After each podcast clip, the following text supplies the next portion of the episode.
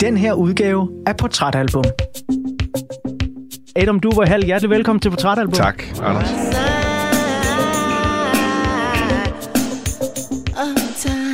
Man kan jo bare bøje sig i støvet for den stemme og musikalitet, uanset hvilken alder man er i. Under Purple Rain, der står der sådan nogle voksne mænd med hinanden, der armene rundt om hinanden og bare tuder.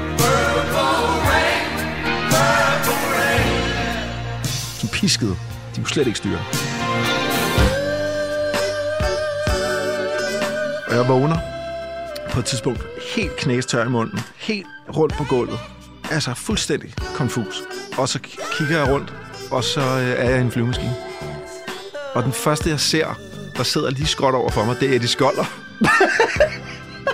jeg tænker, hvad sker der? Der findes albums, som bare har helt perfekte åbningsnumre. Sådan et album er Sign of the Times af Prince. Altså prøv lige at høre det her anslag.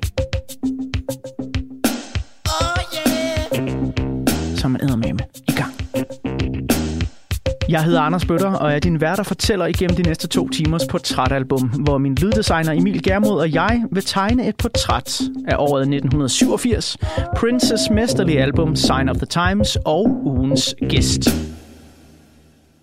Du kender ham måske som mangeårig radiovært på P3, som tv-vært på programmer som Jeopardy, Fristet, Dansk Melodi Grand Prix og senest fast morgenfrisk vært på Godmorgen Danmark. Han hedder Adam Duvo Hall, og da han hørte Sign of the Times for første gang i 1988, ja, der stod han lige midt i det der forandringens formskifte, i det han gik fra at være barn til at blive teenager. Og det gjorde han altså, blandt andet til tonerne af den her sang. Francis skinny man died of a big disease with a little name. By chance, his girlfriend came across a needle, and soon she did the same. At home, there were 17 year old boys, and their idea of fun is being in a gang called the Disciples High on Crack, toting a machine gun. Det er ikke bare åbningsnummeret, det er også titelnummeret på et af de allerbedste albums fra 80'erne. Det her, det var Prince med Sign of the Times. Adam Duverhal, hjertelig velkommen til Portrætalbum. Tak, Anders. Nu øh, skal vi øh, snakke om Prince, og vi skal snakke om dig i godt og vel øh, to timer her på Portrætalbum. Først og fremmest, for at springe direkte ned i det. Hvorfor er The Princes album Sign of the Times, du har taget med hen i studiet, når jeg har sagt til dig, vi skal tegne et portræt af dig, og du må selv vælge, hvad for et album du vil tage med. Hvorfor endte du med det her?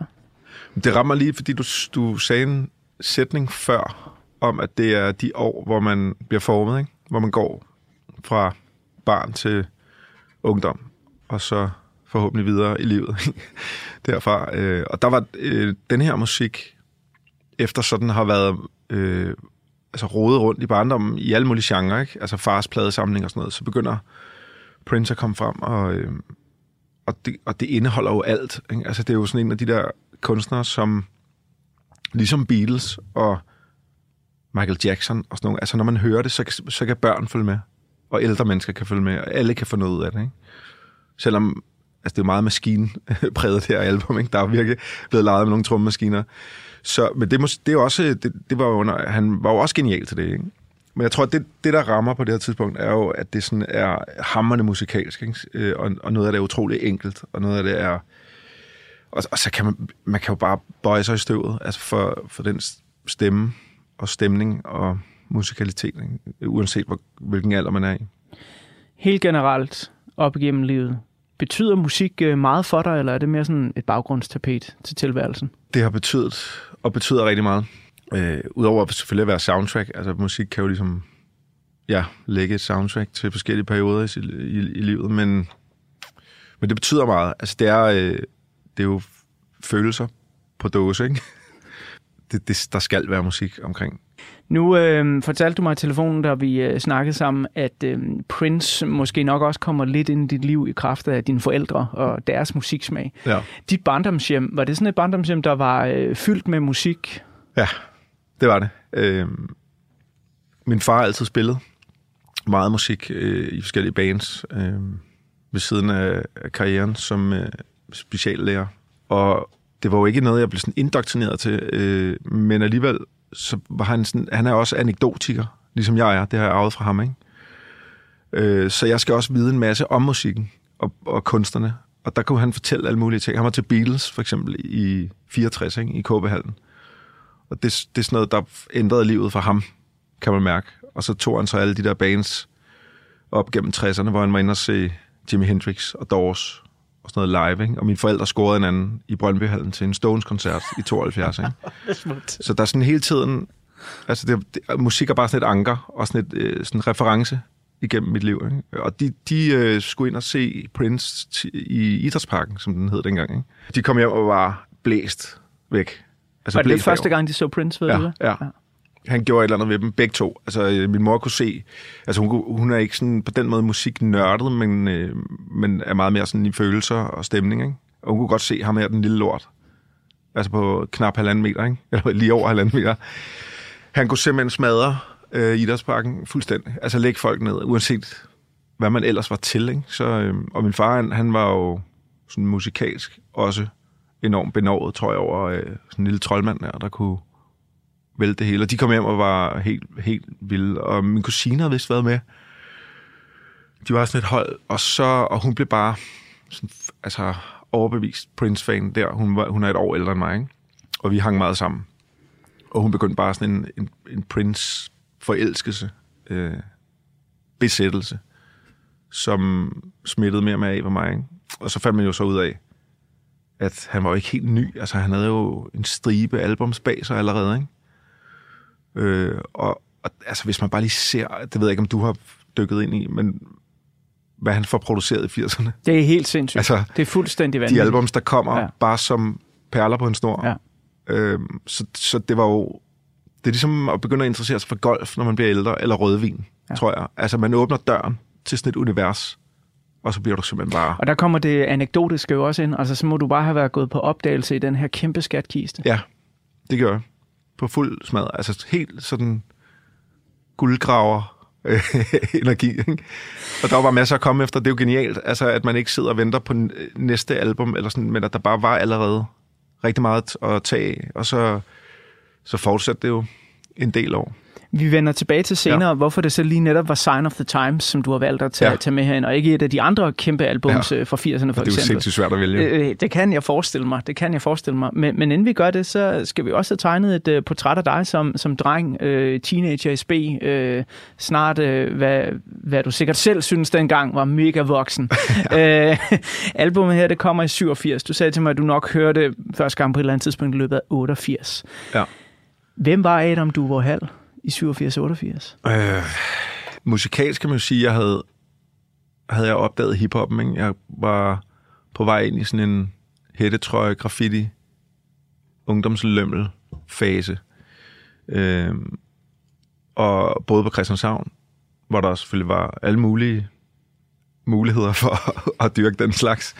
Øh, og gik i skole i Hellerup øh, på Bandotte-skolen, som jo var sådan ret kreativ og musikalsk også, ikke?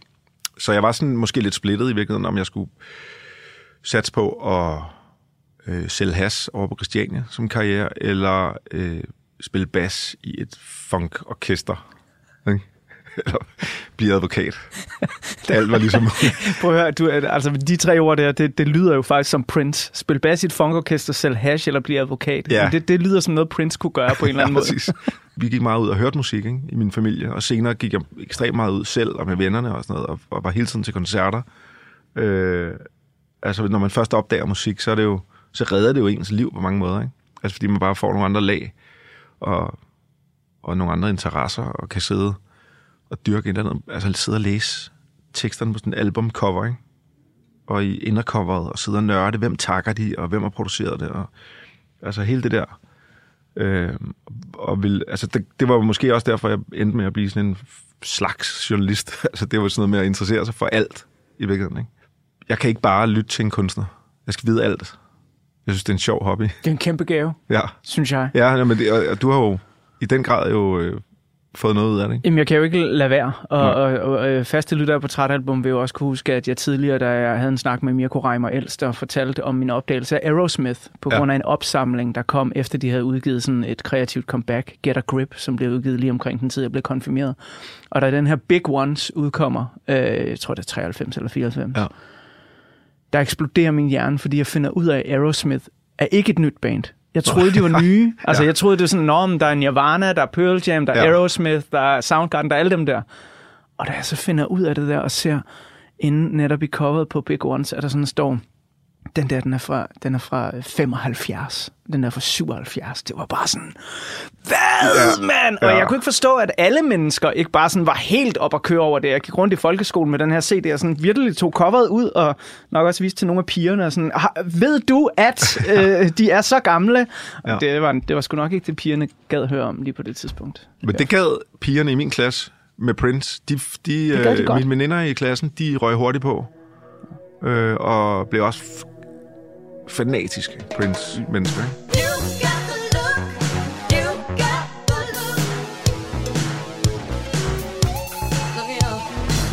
Inden vi øh, fortsætter snakken her, og vi får tegnet et portræt af teenageren Adam Duvå Hall, øh, så vil jeg vanen tro lige øh, tilbyde dig et lift i min lille tidsmaskine her i Portrætalbum. Jeg sætter destinationen til 1987, og så vil jeg gennem nogle korte overskrifter tegne et mini-portræt af den samtid, som Sign of the Times bliver udgivet i.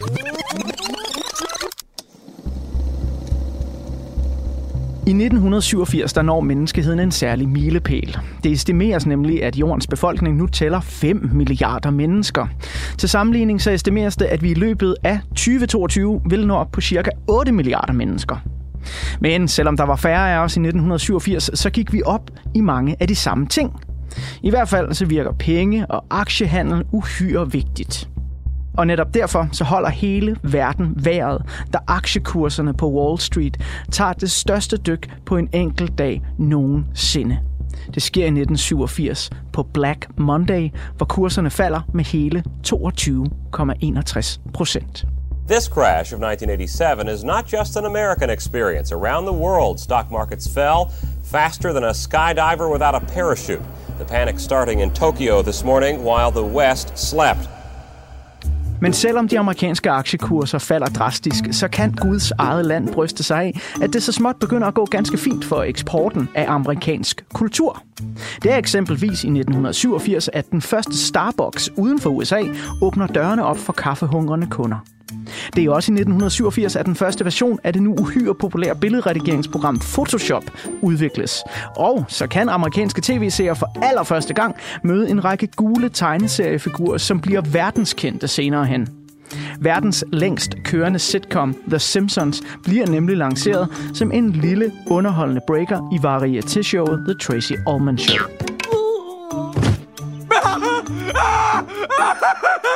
This contest is over. Give that man the $10,000. This isn't America's funniest home videos. But the ball is groin. It works at so many levels. Roll it again. Og selvom amerikansk populærkultur endnu ikke er så dominerende i europæernes underholdningsforbrug, så er 1987 altså et år, hvor der tages vigtige og signifikante spadestik til at bringe verden tættere sammen. Den amerikanske præsident Ronald Reagan besøger Berlin og holder en tale i skyggen af den kolde krig, hvor han direkte adresserer den sovjetiske leder Mikhail Gorbachev, og de nu legendariske ord bliver sagt. Mr. Gorbachev, tear down this wall. Vil man gerne flygte fra storpolitik og gemme sig i biografens mørke, så gør man det i 1987 i stor stil til film, der indeholder enten humor eller sex. Årets mest sete film på verdensplan, det er komedier såsom Frækker en politiet tillader 2, med en sprudlende Eddie Murphy i hovedrollen, og den glohede sex-thriller Farligt Begær, med en storspillende Glenn Close over for Michael Douglas. Men er man ikke til hed Hollywood-sex og platte komedier, så kan man i 1987 også få sin film Sult mættet i en af de vigtigste danske film nogensinde. Gabriel Axels Babettes gæstebud. Og selvom filmen ikke bliver sådan et gigantisk trækplaster for biograferne, og vores hjemlige anmelder ikke er sådan ubetinget begejstret for den, så går filmen sin sejrsgang i USA i 87. Babettes gæstebud blev i 1988 således den første danske film nogensinde til at vinde en Oscar. Winner is Denmark for Babette's Feast.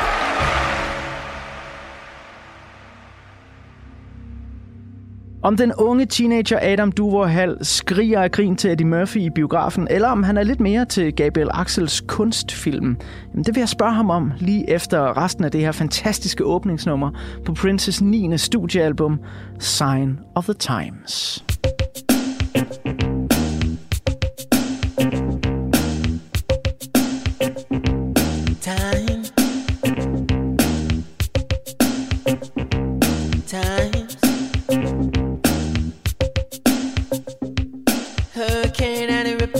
A church and kill everyone inside. You turn on the telly and every other story is telling you somebody died. My sister killed her baby cause she couldn't afford to feed it was sending people to the moon. In September my cousin tried reefer for the very first time.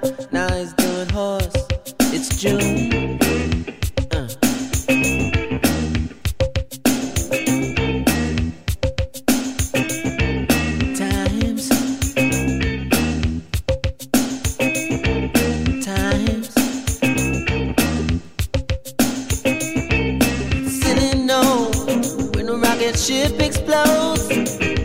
Everybody still wants to fly.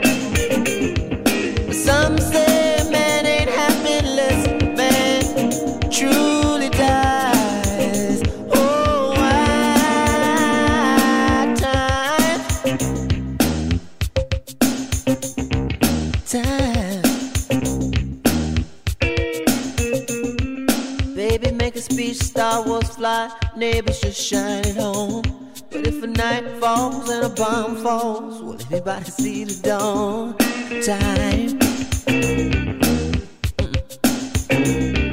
Times.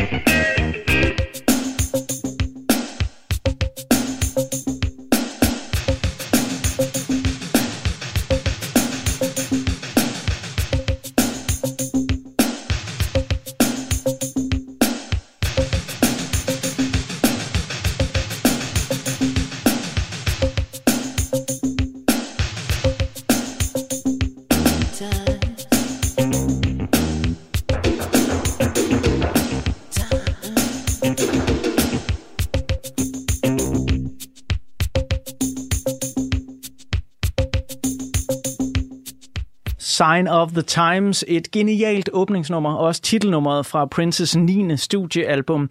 Og øh, Adam, øh, det er dig, der har fået lov til at vælge numrene i den her udgave af portrætalbum, og det her nummer er jo bare, altså det er så signifikant for albummet, for Princes øh, karriere, og for alt, hvad jeg elsker med Prince. Men øh, du havde 16 numre at vælge imellem. Øh, det virker måske som det helt åbenlyse spørgsmål, men, men hvorfor lige det her?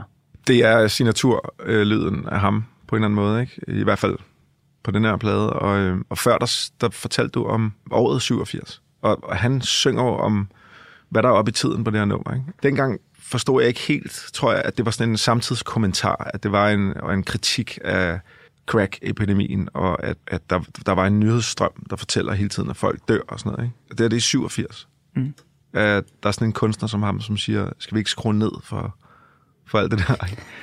Øh, han, er, han er inde på AIDS, altså en France skinny man died of a big disease with a little name. Og sådan noget. Altså det er jo, han rammer sig jo bare op øh, en masse ting, der, der er komplet galt med verden, og samtidig så kan du ikke lade være med at sidde stille til noget. nej, nej, det er jo ret vildt. Ja. Ja. Og jeg, altså, hvor, hvor meget betød det for dig på det tidspunkt? Fordi der, i de her formative år, der kan jeg da selv huske, for da jeg sådan begynder at dykke ned i musik, så er det ikke altid nødvendigvis at forstå alting, Nej. men man bliver alligevel rigtig fascineret af, sådan, hvad er det her, det indeholder? Ja. Så altså hvad betød det? samtidig øh, med, at det her kommer, og jeg opdager Prince, der hører jeg også Public Enemy og sådan noget, ikke? Altså sort, vred musik for alvor, altså med den knyttede næve og øh, meget politisk agenda, ikke?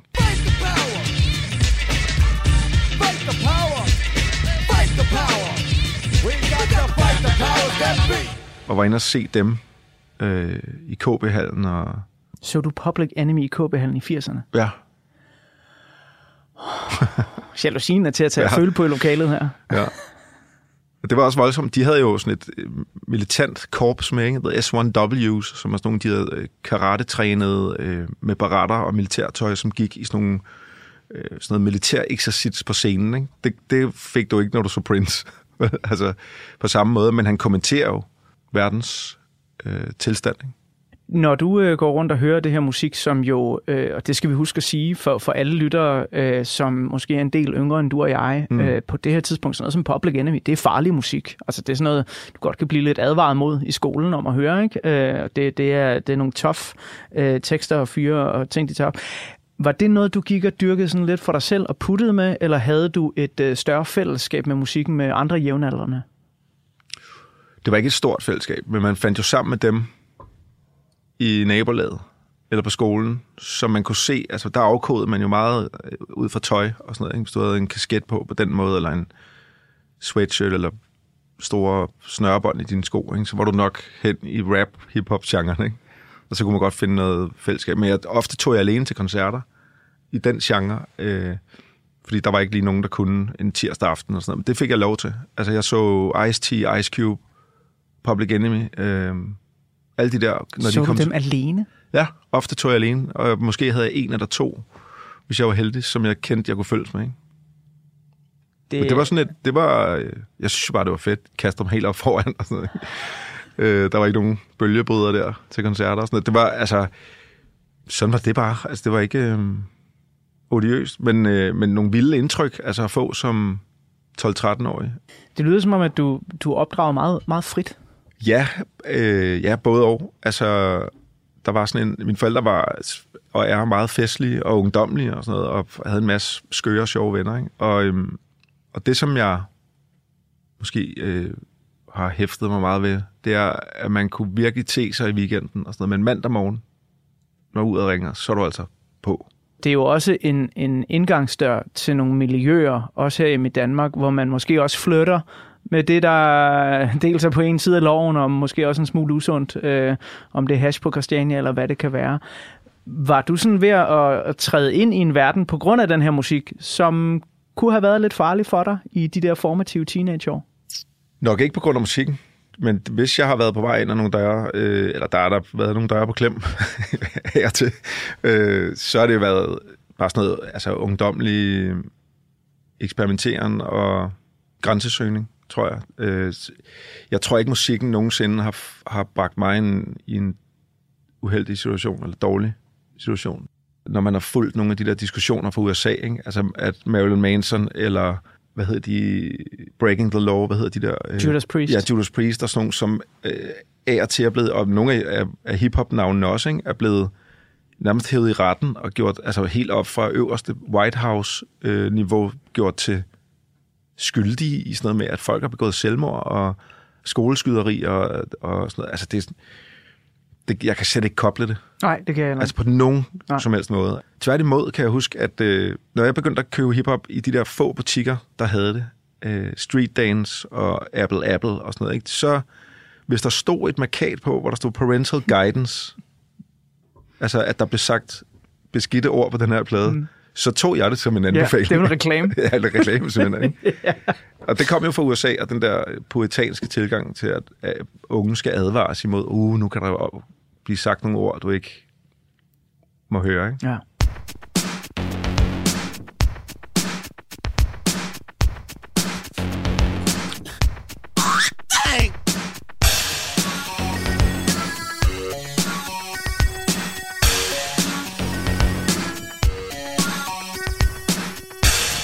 Nu øh, tegnede jeg jo sådan lige et ultrakort portræt af året 1987, øh, og øh, prøver at tænke dig ind i den her sammenhæng. Når øh, du ikke går rundt og hører Prince og Public Enemy øh, og har det fedt med, med tidens øh, cutting edge musik, hvad, hvad går Adam Duvo Hall, øh, Teenager SB, så op i, i i de her år? Det er jo ikke noget, man kan gå til, men jeg gik jo vildt meget op i at, at finde venner og fællesskaber, ikke? Og, og prøve at finde ud af, hvem, hvem er jeg, og øh, ligesom prøve at finde alle, knække alle koderne til at være ven, og, og begynde at interessere mig for piger, ikke? Og øh, fester, og øh, hele det der, alt det der er jo sådan en, et bjerg, der skal bestiges i den alder. For mig var der jo vennerne på Christianshavn, når jeg kom hjem fra skole, ikke? og så mine venner fra skolen og klassen. Så jeg levede sådan måske lidt i to zoner på en eller anden måde. Altså, jeg, jeg kan da forestille mig, at, også nu for at beskrive det for lytterne, at øh, sådan Christianshavn og Christiania er nu øh, midt-slut 80'erne, og Hellerup, Bernadotteskolen i midt-slut 80'erne, altså det er jo to helt forskellige verdener. Ja. Det, det kunne lige så godt være hver sin ende af landet, selvom det rent kilometermæssigt ikke er så langt imellem dem. Ja, ja, fuldstændig. Jamen, det er det. Det, øh, det har jeg tænkt over siden, om det har været en, en øh, gave, ikke? Øh, og det tror jeg, det endte med at blive. Altså, min mor blev lidt bekymret på et tidspunkt, øh, og flyttede os til Østerbro, hvor, hvor en del af, af grunden til at flytte, det var, at jeg ligesom måske, begy- altså der var en ungdomsklub derude, og der var altså nogen, der havde muligheder for måske at lave nogle sorte penge, og jeg, hun kunne ligesom se, altså der er ikke nogen grund til at lade det blive for stor en inspiration for knægten. Men også, jeg, jeg kan huske sådan noget, da jeg var endnu yngre, sådan noget med, at jeg skulle stå og vente på, at der var af optøjerne i Prinsessegade. Jeg boede helt nede ved, i den ende ved Christiania. Ikke? Altså, så jeg stået der med min skoletaske, stod af med bussen på, op på torvet og skulle ned. Så var der ballade derude. Så måtte jeg jo stå og ligesom at kigge på de der gadekampe og ligesom vente på, at det var overstået, så jeg kunne komme hjem. altså, det var sådan, og det var jo ikke noget, mine klassekammerater øh, skulle bøvle med. Så det var sådan lidt, når jeg fortalte det, så kiggede de på mig som om, er, er du fuld af løgn? Eller, eller måske kunne de simpelthen ikke forstå, hvad det var for noget. Jeg synes, det er et ret godt billede, du øh, sagde på det, at øh, det her med at prøve at finde venner og finde ud af, hvem man er og sådan noget i de formative år, det er jo sådan et bjerg, der skal bestiges med eller uden ilt. Øh, Jeg vil sige, for mit eget vedkommende, der manglede jeg nok noget ilt. Jeg Ja. synes, det var fuldstændig uoverskueligt at bestige et bjerg. Jeg havde meget, meget svært ved at finde min hylde. Jeg tror, jeg kommer op i slut 20'erne, før at, at der er nogle ting, der begynder at falde på plads. Hvordan var, var det bjerg for dig? Var, var det sådan lidt, lidt lettere at, at trille op af, eller øh, var det også en svær kamp? Altså, jeg husker det ikke som særligt traumatisk, men selvfølgelig usikkert, ikke? Og altså, på alle måder er man jo på dyb vand, og, og de ting, der er vigtige, føles jo enormt, altså sådan, man blæser det jo helt op, ikke? Altså, hvad synes hun om mig hende der, eller øh, hvor passer jeg ind, og sådan noget, ikke? Og, og det er jo, meget af det foregår måske lidt ubevidst, øh, men jeg tror, at alt i alt har jeg været heldig at have gode venner hele vejen. Øh, og nu ved jeg, ikke, jeg ved ikke, hvor, du, hvor er det, du er vokset op? Jeg er vokset op i det sydfynske øhav, på den ja. Lille ø Tåsinge, Ja. øh, som jo også er et meget beskyttet sted. Ikke? Man Ja. havde jo raderne udad. Så jeg var interesseret i alt, hvad der skete i Odense, København og, Ja. og så videre. Ikke? Øh, så det er nok ikke noget tilfælde, jeg endte her heller. Men det var, det var svært at finde sin plads der i noget, der... Mm, verden, der måske var lidt større, end, end den, jeg var vokset op i. Ikke? Øh, Ja. ja. det, det var ikke så, så velset, og måske drømme lidt større og tænke sådan... Jeg, jeg, og jeg kan huske, min, en af mine første drømme, det var at bo netop i nærheden af Idrætsparken. Okay. Fordi der, der spillede YouTube-koncerter, ikke? Det kunne jeg godt tænke mig. Ja. Bare være nabo til det. Det kunne være vildt fedt. Ja.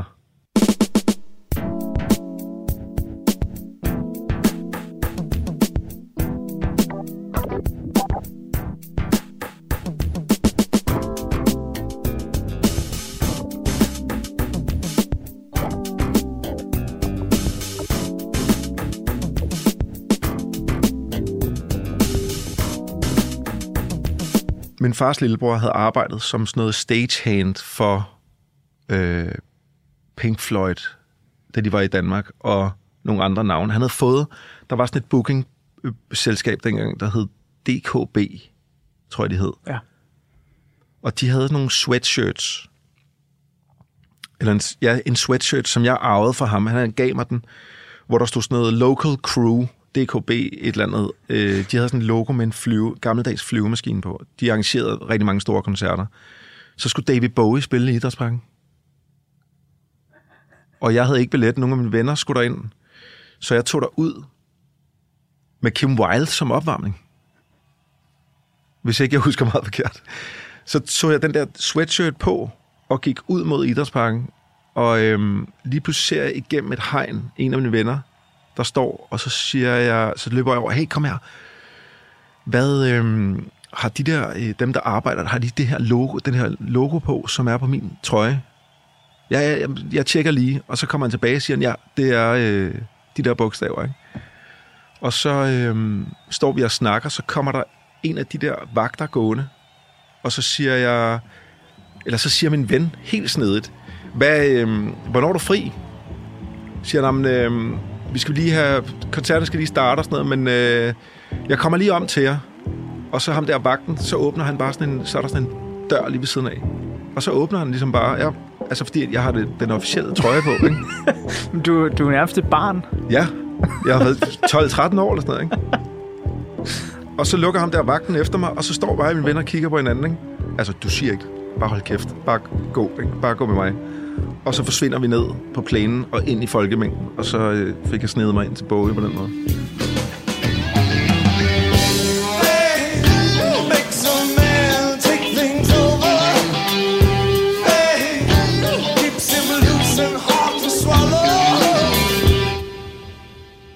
Lidt senere så tegner jeg også et portræt af musikåret 1987. Okay.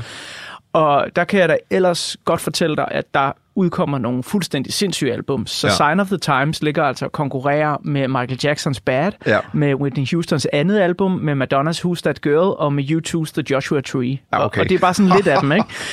Øh, så, så jeg er jo sådan øh, også virkelig oprigtig nysgerrig på, øh, altså, Bad Hvor- er jo, altså, det, jeg ved ikke, om jeg kunne have valgt det, fordi jeg, jeg har dyrket Prince meget mere end Michael Jackson. Ja. Men Bad var jo, vi sad jo og ventede på klokken 8 om aftenen, ikke? da Bad-videoen, den lange version, havde premiere på Den Danmarks Radio version. eller et eller andet. Ikke? ja. Der sad vi jo hele familien, altså fordi nu, Nå, men det var, dengang var det jo øh, fuldstændig vanvittige udgivelser, og, og det var hele verden, der bare sad og var med, ikke? ja. Sådan var det ikke så meget med Prince. Prince var lidt mere en tillært smag i virkeligheden. Altså for en del, det var jo ikke... Han var stor, men han var ikke Michael Jackson stor på det her tidspunkt. Men hvorfor tror du så, at dit valg falder på ham, når vi nu er i en tid med så vilde album, så du selv fremhæver sådan noget som Michael Jackson? Fordi du virkede ikke til at være sådan sønderlig i tvivl, da, Nej. da jeg spurgte. Det, det kom sådan rimelig hurtigt. Altså, der er jo andre gæster her på Trætalbum, der lige skal have en uge til at tænke over, hvad vælger de egentlig? Og, ja. og du var meget hurtigt spået ind på Prince. Den ja. vender jeg bare altid tilbage til. Ja. Ja, det, det er fordi, jeg blev så glødende stor en fan, og, og jeg synes, der altså hans katalog og øh, den måde, han, altså, og mystikken også, altså der er også noget, der er også noget mystisk ved det, ikke? Og øh, han var jo sky, og han var mærkelig, og jeg har set ham flere gange, ikke? En- Fire-fem gange har jeg set ham live, og hver gang har det været sådan fuldstændig, altså, ja, man er gået derfra sådan halvrystet over, at der er nogen, der er så dygtige, ikke?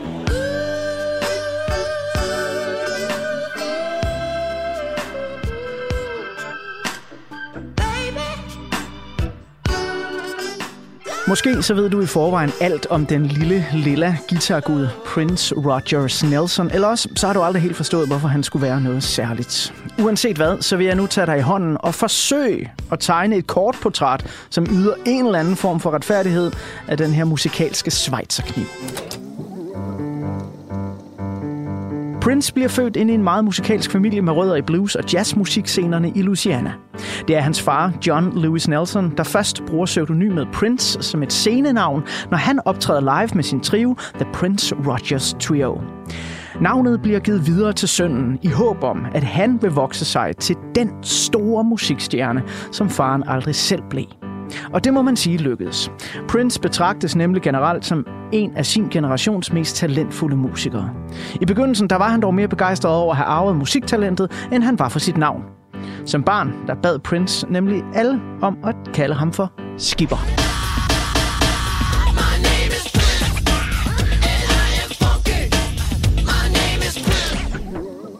Selvom Prince har været med i forskellige bandprojekter og har spillet sammen med en lang række uhyre dygtige musikere gennem hele hans liv, så er han først og fremmest en solokunstner med stort S. Og selvom han, flere af hans albums er ofte gæstes af et væld af musikere, så spiller Prince også selv flere forskellige instrumenter på numrene, ligesom han også selv sidder i producerstolen. Og selvom Prince måske nok mest af alt opfattes som en god sanger af mange musikelskere, så har han også en helt særlig plads i mange guitaristers hjerter. Og han er flere gange blevet fremhævet som en af de bedste og mest innovative guitarister siden Jimi Hendrix.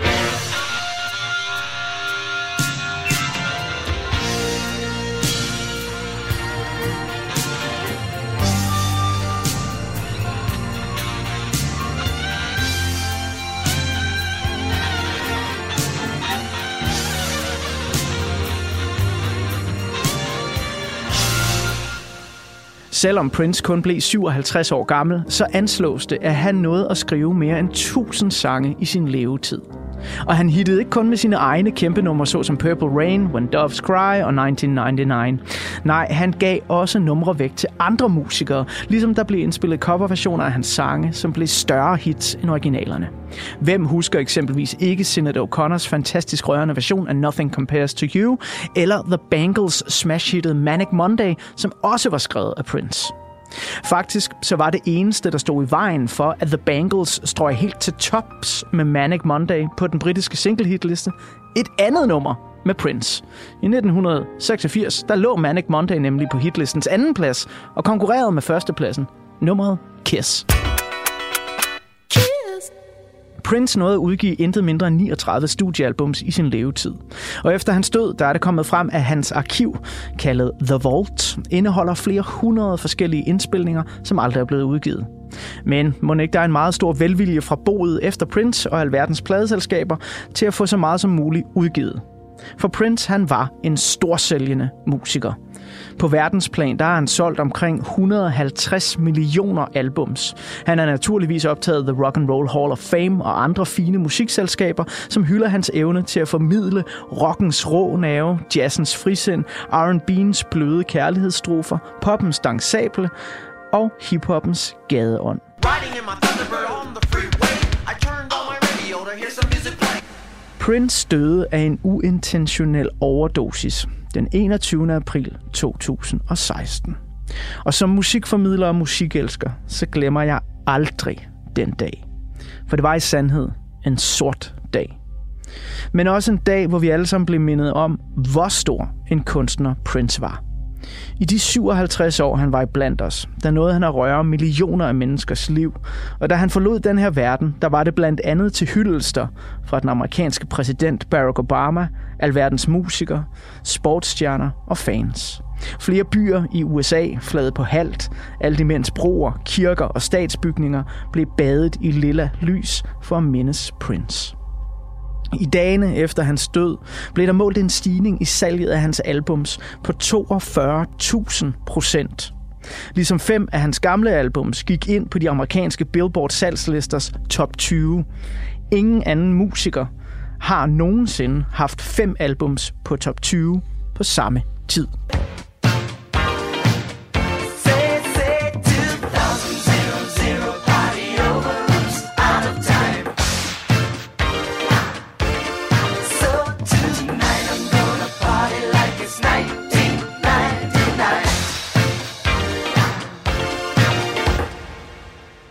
Og imponerende som alt det her lyder, så er du her kun lige blevet public service serviceret med en brøkdel af Princes imponerende livshistorie.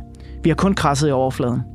Men så er det jo heldigt, at ugens gæst her i Portrætalbum, Godmorgen Danmark TV-vært Adam Duvor Hall, har valgt et Prince-album, der strutter af den musikalske essens, der gjorde ham til en af verdens bedste musikere. Her er et af de numre, som Adam har udvalgt fra albumet Sign of the Times. Det her er Starfish and Coffee.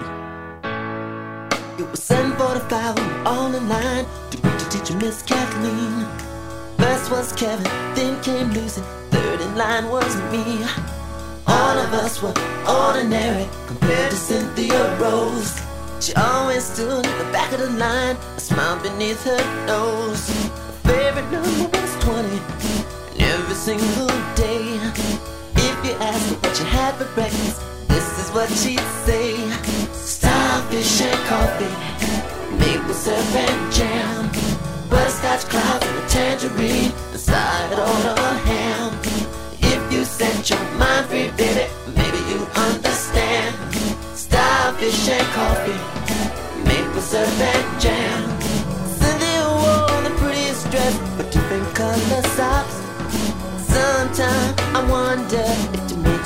In lunchbox. Me and Lucy opened it when Cynthia one around. Lucy cried, almost died. You know what we found?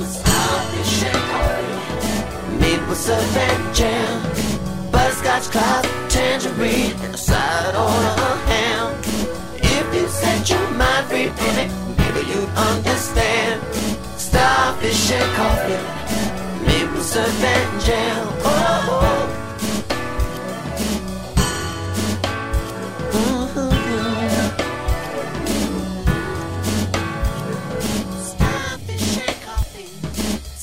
Cynthia had a happy face, just like the one she draws on every wall, in every school. But it's alright, it's for worthy cause. Gone, sit. I keep saying starfish and coffee, maple syrup and jam, butterscotch clouds, tangerine, side on ham. If you set your mind free, baby, maybe you understand. Starfish and coffee, maple syrup and jam. Oh,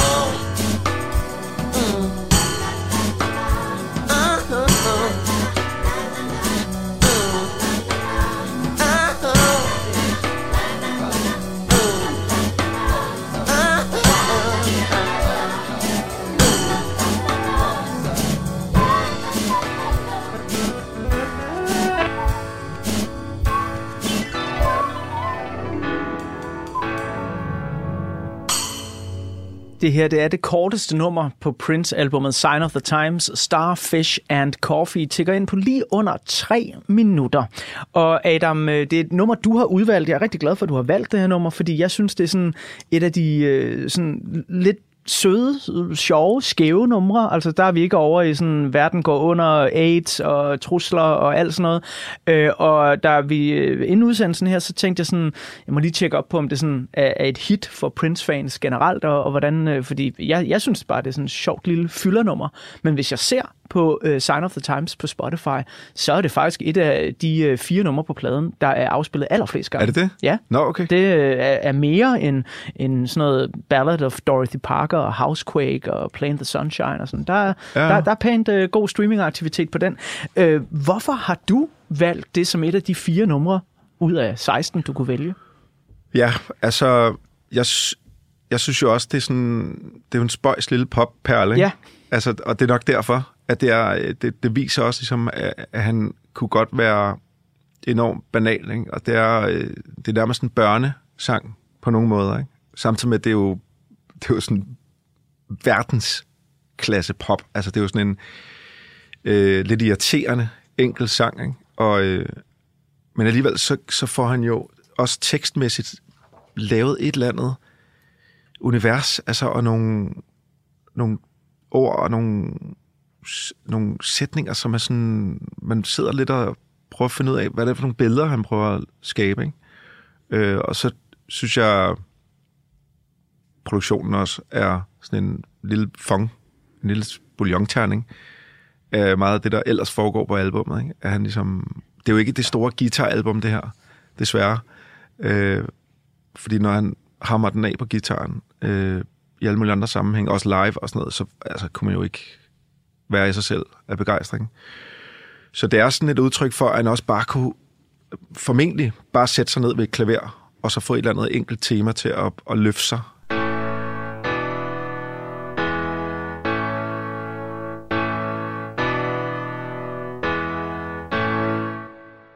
Adam, det at se øh, Prince live, det kan vi godt blive enige om, er en fuldstændig øh, sindssyg oplevelse. Hvor mange gange har du nået at se Prince? Fire eller fem gange, tror jeg. Øh, første gang på Gentofte Stadion. Han, øh, han spillede ikke særlig lang tid, og det var vi sindssygt skuffet over. Øh, men han havde udpeget sig en, eller udvalgt sig en pige blandt publikum. Og han havde fået en af sine folk til at gå ned og sige, han vil gerne møde dig. Og det havde hun nægtet, og det havde han set op for scenen. Så han spillede kun en time, Nej. fordi han blev fornærmet. Det sagde øh, historien dengang. Wow. Og det var fordi, han havde øh, peget på øh, Brian Adams danske kæreste. Jeg tror, hun hedder Cecilie Thompson. Cecilie Thomsen, ja. Ja, ja. Vi var inde og se ham i Vega om natten. En gang, hvor han efter at have spillet, det var måske efter Valbyhallen, øh, så kørte vi ind. Øh, jeg kendte en, der arbejdede derinde. Og så gik der rygter om, at han ville lave sådan en... Det havde han jo. Øh, han havde det med at, at lave de der natklub-koncerter. Jamen, han gjorde jo nogle gange det, at han spillede en, en normal koncert på ja. Ja. en, øh, en to timer til ja. Ja. to og en halv time. Meget Og så- sådan noget jam Ja, og så bagefter, så vil han så simpelthen spille en mere intim koncert, og ja. Ja. intim i, i Princes katalog, ja, det er jo netop sådan nogle størrelser som Vega, Amager Bio, ja, øh, Amager Bio og, og, var så videre, ikke? Ja, om natten. Ja. Så der røg vi ind og så om natten, og så så jeg i Falconer, øh, som var en helt særlig, det tror jeg er det bedste, jeg nogensinde har set med ham. Der på et tidspunkt vender jeg mig om og ser rundt om mig, og så står der, det er nok under Purple Rain, tror jeg, hvor han gav den, øh, i sådan en version, som man aldrig glemmer. Der, øh, der står der sådan nogle voksne mænd med hinanden, altså armene rundt om hinanden og bare tude, ikke? Som piskede. De kunne slet ikke styre.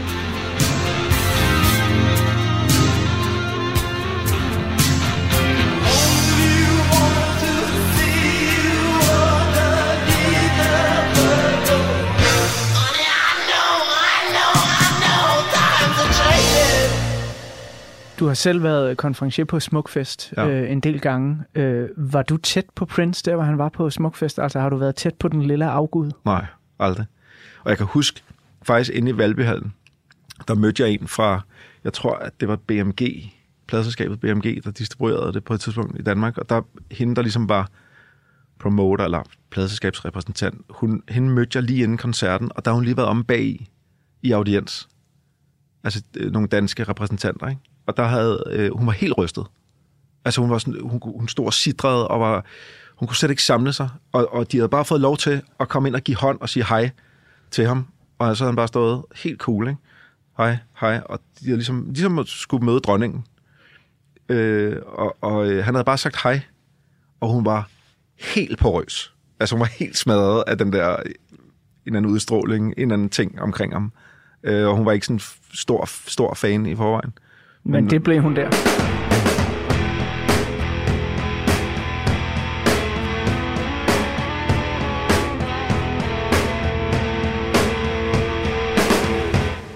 Kan du huske, hvor du var, og hvordan du reagerede, da du fik at vide, at Prince var død? Ja, øh, jeg var til et, en fødselsdag, og så får jeg en sms, hvor der bare står Prince, og så et lille hjerte. Og så sådan et, ja okay, random nok, ikke? Men det er for en ven, jeg har i USA. Og der var et eller andet lurent ved det. Og så øh, gik jeg lige udenfor, øh, ud på sådan en terrasse, og fik søgt øh, på nogle... Der var det meget altså, ekstremt nyt, så det var ikke engang sådan noget ekstrabladet havde, eller nogle af de der. Men jeg fandt sådan nogle sites, som allerede havde det, ikke? Og det var sådan et... Først tænkte jeg, det er løgn, fordi jeg voksede op med, altså dengang før internettet og sådan noget, og da man begyndte at interessere sig for Prince, så gik der alle mulige rygter om ham hele tiden. Lidt ligesom Michael Jackson også havde alle mulige mytiske øh, historier, der kørte om ham. Ikke? Og det var sådan lidt, hvad, altså, ah, men han er sikkert bare indlagt med et eller andet bøvl, ikke? med hoften. Eller, altså, Men det, så begynder det så at rulle ind, ikke? og så er, det sådan, så er det bare en sort sky. Det var et stort chok, altså fuldstændig unødvendigt, da det, også da det kom frem, at det var de der skide piller der, som folk dør som fluer i USA. Ikke? Der var flere, der dør af det der i USA, end, øh, end skydevåben og trafik efterhånden. Ikke? Altså, det er jo Han en, øh, havde en, en mulig afhængighed ja, af Ja. opioider Ja. øh, og, og smertestillende medicin, som Ja. han, han prøvede at gå i behandling for. Øh, og øh, ja, jeg, jeg, jeg vil ikke sidde og mellemregne på, hvad der er gået galt, men det er i hvert fald en overdosis, der, der fører til hans død, ja. og, øh, og jo øh, i hvert fald som, som retsmediciner har konkluderet det, e- e- en uheldig overdosis. Ja. Altså ikke noget, hvor han har tænkt, at han vil begå selvmord eller, eller lignende. Men hvad, hvad, hvad var grundfølelsen, du sad tilbage med? Var, var du ked af det? Var du øh, vred? Var du... Ja, altså jeg ved ikke, om jeg var vred. Jeg tror, øh, nej, eller, jeg, jamen, det er bare sørgeligt. Altså, men, men alligevel, så er det jo mærkeligt, når de der mennesker dør øh, før tid. Ikke? Altså, fordi det er jo næsten en regel. Ikke? Altså, det, det skal jo gå sådan med de der, øh, især amerikanerne. Øh, før i tiden var det jo heroin. Ikke? Øh, men altså alligevel, så hvis man ser på Michael Jackson, Marilyn Monroe, Elvis og Prince, de dør jo stort set af det samme. Altså en eller anden form for pillemisbrug, og at hvis du har penge i USA, så øh, kan du få flere forskellige øh, læger til at udskrive alt det der lort, ikke? Og den der medicinalindustri derovre, er, altså, det fører mig til en vrede. Det er jo, at verden hænger sådan sammen, ikke? At, øh, at hvis du har penge nok, så er der nok røvhuller, der kan servicere dig, ikke? til at, at dø af det. Øhm, det synes jeg måske er overskriften på det, når, når chokket ligesom har lagt sig. Det er jo, hvor langt ude det er, at, øh, at der findes den der industri, som bare altså knaller dig ud af. Fuldstændig ureguleret. Ikke? Det, synes jeg, det synes jeg er utroligt ærgerligt synd. Jeg havde ikke sådan en sørgeperiode. Min søster havde, tror jeg, hun, var, hun, var, hun er stadig, altså hun kan næsten ikke tale om det. Hun er øh, virkelig øh, inkarneret Prince-fan. Ikke? Øh, hun havde det meget sværere. Ja. Underligt nok, så gik jeg ikke sådan i chok, eller jeg tror, den kyniske side tænkte sådan, ja, altså, endnu en, Ja. på en eller anden mærkelig måde, ikke? Tænker, man har vendet sig til det, ikke? Jo, lige præcis. Altså, det var, øh, jeg, ja, jeg fik også nok mest et, et chok, vil jeg sige. Ja. Øhm, sådan lidt, lidt i grad med, da David Bowie døde. Ja. Øh, fordi det var for mig det største chok i mit Ja, liv. ja. Øh, og jeg var overrasket over min egen reaktion, at jeg, jeg, jeg blev oprigtig ked af det, som, som havde jeg mistet en god ven. Ja. Øh, og jeg tror, der vil være mange derude, der måske ikke forstår mig, når man siger, "Men du har aldrig mødt ham. Nej. Nej, det har jeg ikke, men altså, jeg har set ham på en, en scene over 10 gange. Jeg kan de fleste af hans albums øh, bagfra og forfra, Ja. øh, og han har talt til mig igennem Ja. hele mit liv. Så at miste ham, det var sådan... Det, det var et kæmpe chok, Ja. også fordi netop ja, man vidste ikke noget om det. Og det samme med Prince. Ja. Jeg tænkte, ja, han havde aflyst et par koncerter, han havde noget influenza, men ja, det er jo interessant det der med, at det er en vending. Altså det er en, især når de har lavet så meget, som Bowie og Prince og så mange andre har, altså så er det jo et go-to element i ens liv. Ikke? Altså så er der jo så meget at tage af, så, så man kan sætte den musik på til alle mulige stemninger og, og episoder i ens liv. Ikke? Der bliver det det der soundtrack, og den der ven, man kan ringe til på en eller anden måde i en anden dimension. Ikke? Lige om lidt, efter vi har hørt lidt mere musik fra albummet, så skal vi øh, høre, hvordan du har det med Prince 2022, og også lære dig lidt bedre at kende i øh, den her nutid, fordi jeg er nysgerrig på, hvorfor Sign of the Times bliver ved med at følge dig og forfølge dig måske igennem dit liv. Og øh, så vil jeg også spørge Adam, som jeg plejer at gøre med mine gæster her i Portrætalbum, hvad det mest frigjorte øjeblik, han har i sit liv. Det er for noget.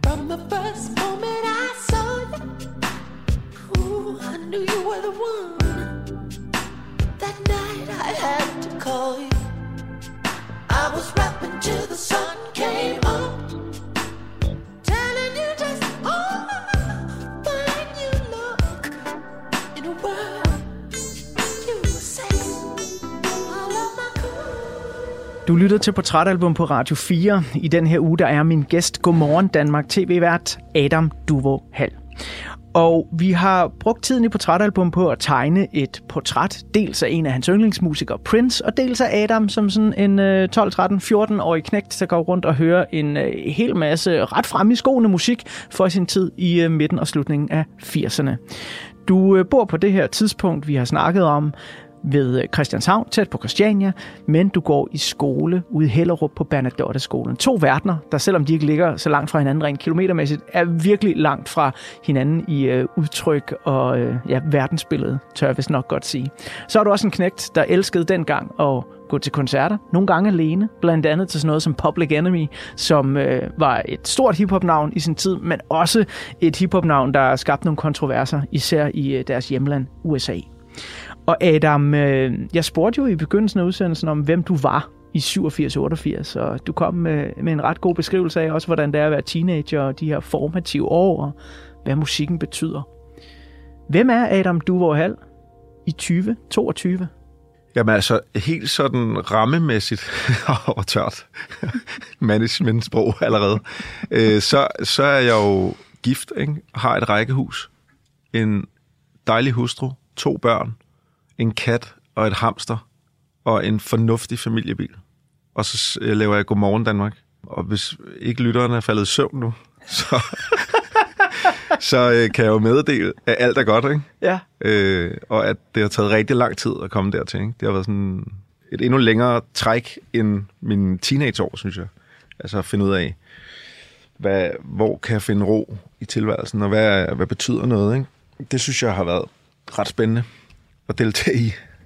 Lige da du startede på Godmorgen Danmark, der ja. Ja. mødte jeg dig på øh, Smukfest. Ja, Gav dig en stor krammer og sagde tillykke, fordi ja. Ja. jeg synes, at du gjorde det formidabelt godt som vært. var dejligt. Og jeg ærligt talt faktisk ikke rigtig selv havde set det match. Nej. Øh, Adam Duvor Hall, øh, den her til tider lidt øh, skæve, edgy øh, P3-vært, øh, som har underholdt mangt et ungt menneske øh, op igennem øh, nullerne og tierne og, og så videre. Øh, så hvordan havner du egentlig der? Altså, du t- tog jo en hvad skal vi sige, god tur ud i tv-verdenen med et program som Fristed, og Mm. du har været på Jeopardy og sådan noget. Og, og så går Morgen Danmark, hvor det lader til i hvert fald, at du har fundet en eller anden form for ro.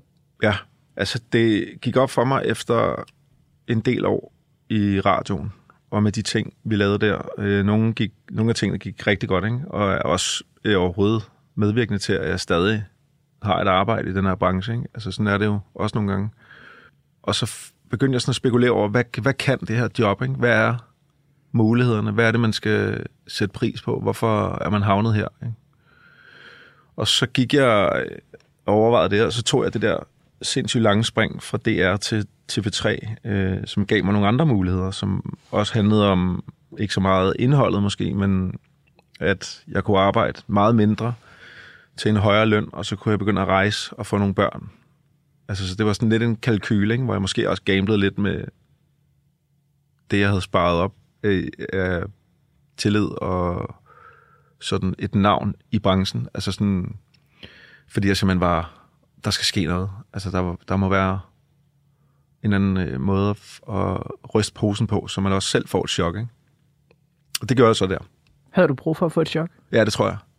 Altså, jeg kan kun anbefale det. Måske ikke altså, direkte at gå ud og lave noget, noget altså, som indhold, man ikke sådan, eller udført arbejde, man ikke sådan rigtig er stolt af, fordi det holder ikke i længden, men, men der er noget sundt i, tror jeg, at prøve at se tingene helt udefra. Ikke? Og det, det gjorde også, altså jeg, jeg havde også fået, havde haft lejlighed til både at være på øh, den der sådan meget hippe og edgy ungdomsredaktion i DR på talentholdet og sidde med, med nogle af mine forbilleder, øh, altså sådan nogle Michael Bertelsen, og jeg blev ansat sammen med Simon Juhl, en masse fantastiske mennesker, ikke?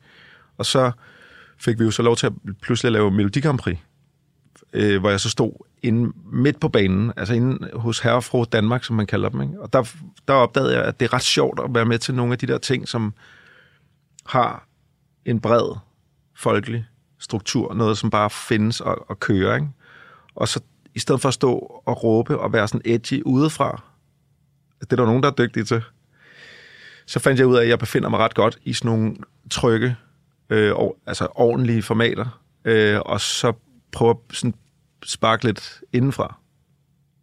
Den trojanske hest, bare uden at være rigtig farlig, fordi jeg, jeg har ikke rigtig ødelagt noget. Jeg har ikke øh, spildt særlig meget på gulvet de steder, jeg har været. Du har ikke udlagt Godmorgen Danmark Nej, endnu. Altså, nej, ikke endnu. Jeg ser det stadig med, med, med, stor, med stor fornøjelse.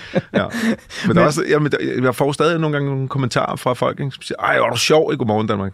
Nå. Det er okay. Altså sjov, eller sådan, det, det er jo ikke meningen, men fint, hvis du... altså, Men det der, ikke? Det har krævet noget mod, er der også? ja, altså, ja, det, det har det jo nok. Øh, men jeg tror også, det er også noget med at tage den selv, ikke? Altså gøre nogle ting selv. Det har du også gjort. Altså med at etablere ligesom sin egen måde at gøre tingene på. Altså fordi, jeg er jo også blevet 46, og jeg har haft 20 skønne år i det her. Øh, og jeg er ikke sikker på, at øh, jeg scannede efter Godmorgen Danmark. Altså jeg ved ikke, om... Jeg har ikke nogen plan B med efter det. Jeg er rigtig glad for at være der. Men jeg går også og leger med tanken om, at det, det kunne være rart ikke at skulle sidde og opfinde et eller andet øh, desperat, eller vente på, at TV2 Charlie ringer med en eller anden quiz. Altså, der vil jeg helst ikke ende. Det kan godt være, at jeg skal lave en quiz på TV2 Charlie, hvis, hvis det er det rigtige på det tidspunkt. Men bare sådan generelt i livet har jeg fundet ud af, jeg vil hellere øh, sige tak for nu, og så finde på noget helt andet. Jeg tror ikke, altså, jeg, det stopper jo aldrig. Altså, man skal jo altid være nysgerrig, ikke? Og, øhm, så det der med at, at vælte rundt og prøve, altså jeg har sagt ja til, det der med at sige ja, er ret fedt. Altså jeg har også haft, nogle, jeg har været i Sydafrika ikke? og lavet VM i fodbold. Jeg har været i Afghanistan, siddet nede i Helmand-provinsen i et telt sammen med soldaterne i 10 dage, ikke? og altså det er jo helt vildt, hvad det har budt på. Ikke? Og der kan jeg godt nogle gange tænke sådan, okay, hvor har det været overvældende og fedt, altså, og nu, nu skal jeg bare noget andet. Jeg hører også i det her, at det er vigtigt for dig selv at have styringen omkring de her ting. Altså nu siger du for eksempel, jamen det kan godt være, at du skal have en quiz på TV2, Charlie, men så ønsker du, at det er dig, der vælger at gå den vej. Ja, det skal det være. Altså, øh, fra nu af skal det altid være et eller andet, som, er, som, som giver mening på flere planer. Øh, hvor før i tiden har det været sådan, ja, men lad os da bare meget Vangsø, sådan, vi sad og raflede en gang, ikke? og han fik respekt for, at jeg kunne slå ham i snød. Og så blev vi sat sammen, og så er en chef ude i DR, og jeg var sådan lidt, jeg vidste ikke rigtig, hvad jeg skulle, og sådan noget. Og så ender det i monkey business, ikke? Og det stikker af derfra. Så ringede jeg til Sara Bro, om vi skulle lave noget sammen. Ja, ja. Det blev så formiddagen med mig og Sara, ikke? Og hvor du også var gæst jo. Fast jeg var gæst. Jeg Ja, ja, ja. kan takke dig for en stor del af min øh, karriere i det, at øh, I fik øh, simpelthen stampet et lytterkrav op om, at DR igen skulle public service servicere folk med heavy metal. Ja. Øh, og dermed blev programmet Sort Søndag født. Ja. Og jeg var inde hos jer en gang om ugen for at øh, servicere med noget torsdagstons, Ja. hvor vi så spillede metal. Øh, og det var øh, eddermame øh, fedt og øh, gode lærepenge for mig Ja. øh, at komme under vingerne på nogle så erfarne værter som jer, hvor jeg jo virkelig følte mig som en lille grønskolding. Ja, ja. Øh, og, og talte til 10, inden jeg gik ind i studiet hver gang, og tænkte sådan. Men det var jo, det det, gav jo hvad? totalt mening. Også bare fordi du kom ind ad døren med en begejstring og en entusiasme, ikke? som øh, man, man altid skal huske.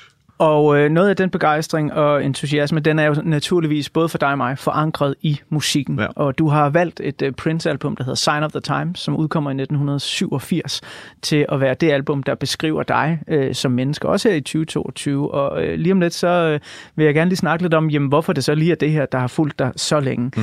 Men inden vi gør det, så øh, vil jeg endnu en gang lige spole tiden tilbage, og så øh, public service servicere dig, der lytter med, med sådan et lille overblik over, hvad der skete i musikkens verden i 1987.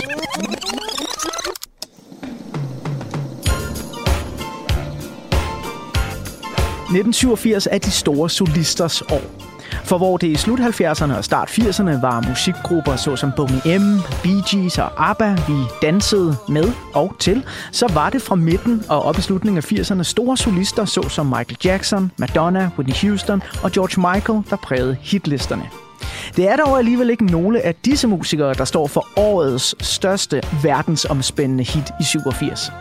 Den bare 21-årige engelske musiker Rick Astley udgiver en debutsingle, som stadig den dag i dag kan sætte ild til de fleste dansegulve og radiostationer verden over.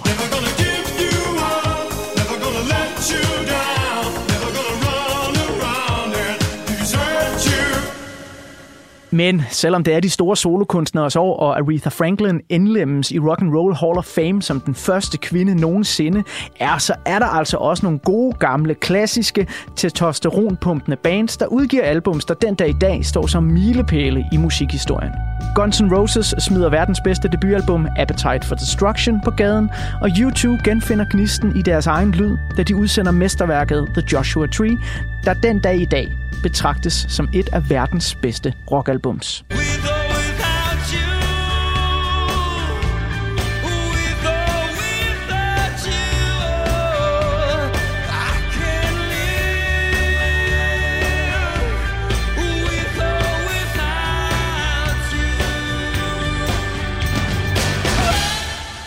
Herhjemme i den lille danske Annedam, der er det også de store solisters tid. Fordi selvom grupper som Disneyland After Dark og Sort Sol så småt er på vej op for rockens undergrund, så går der alligevel nogle år før de store hitter. Nej, 1987 tilhører blandt andet Thomas Helmi, som lige har opløst bandet Helmi Brothers for at påbegynde arbejdet på albummet Vejen Væk, som bliver den helt store sælgert året efter. Derudover så er navne som Anne Linnet, Sanne Salmonsen, Lis Sørensen, Søs Finger og Hanne Bol ekstremt populære både på livescenerne og i radioen. Et af årets største hits spilles dog ikke kun i radioen, men også på ugenlig basis i tv. Den hårdkogte politiserie En gang strømmer åbnes nemlig til tonerne af Lars Muld og Kasper Vindings nummer Sjæl i flammer. Sjæl i flammer Angsten er en isblomst i dit sind Sjæl flammer Svindler med dit liv Da jeg ser En gang strømmer, der er jeg cirka syv år gammel. Og jeg husker stort set intet af handlingen. Men jeg husker titelmelodien. Den brændte sig fast i min lille barnehjerne, og er stadig den dag i dag et af mine danske favoritnumre. Om ugens gæst her i Portrætalbum TV-verden, Adam Duvor Hall, som du måske kender fra Godmorgen Danmark, også så en gang strømmer dengang, og var på fornavn med Anne, Sanne, Lis og Hanne. Ja, det kan du blive klogere på lige om lidt. Lige nu, der skal vi lige sætte programmet herop med endnu et af de numre, som Adam har udvalgt til udsendelsen. Det her, det er Hot Thing.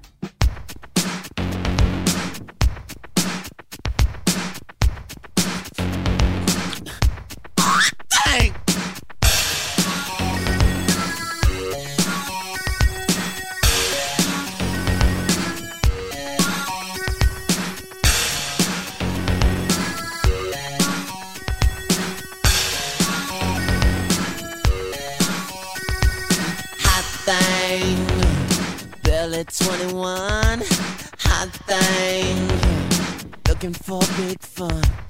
Hot thing, what's your fantasy? Hot thing, do you wanna play with me?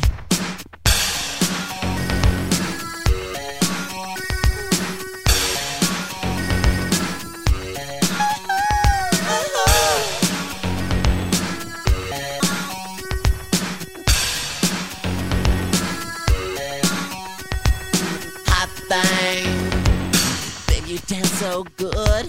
Hot thing, baby, I knew you would. Hot thing, tell me what you see. Hot thing, when you smile, when you smile, when you smile, how your smiles, how your smiles for me.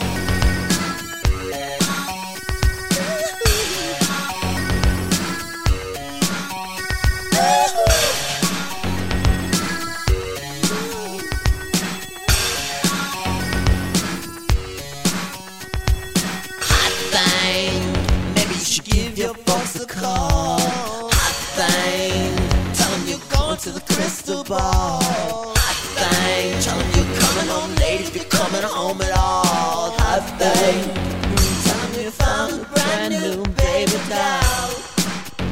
Hot thing, I can't wait to get you home. Hot thing, where we can be alone. Hot thing, I could read you poetry and then we could make a story, make a story